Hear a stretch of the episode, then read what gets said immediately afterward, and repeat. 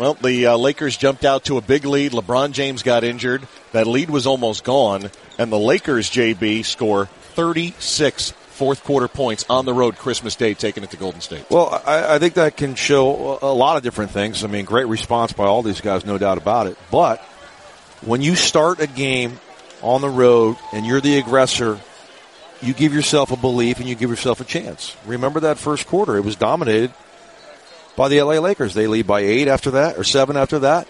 Then they go on to take a 15 point lead at the half. And so there's a belief system. When your best player goes down, they had a big lead, they relinquish most of it, and then they answer the bell because Rajon Rondo is a veteran player. He's been through everything you can be through, go through in, into this league, and uh, he responded. And they got a bunch of other great contributions. I, I thought Caldwell Pope was terrific. Uh, Josh Hart was terrific. Kuzma was good. How about Zubac? The third center on this team is rarely used all season long.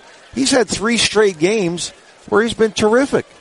And so Luke Walton, uh, he, has got to be really proud of this group. And, uh, you know, let's hope for everyone, certainly the Laker fans and the Laker players and organization, that LeBron James is out for a while.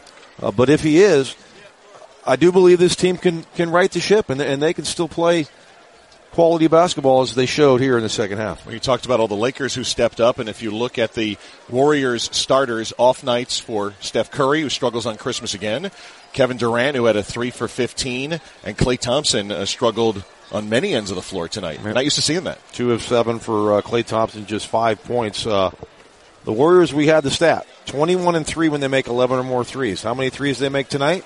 Nine. Wow. Didn't so, get it done. And the Lakers hit 13 of their three pointers and go on to win it by a final score of 127 to 101. The Lakers knocking off the Warriors on Christmas Day. For Jon Barry, I'm Marc Kestecher, right here on your home for the NBA, ESPN Radio, and the ESPN app.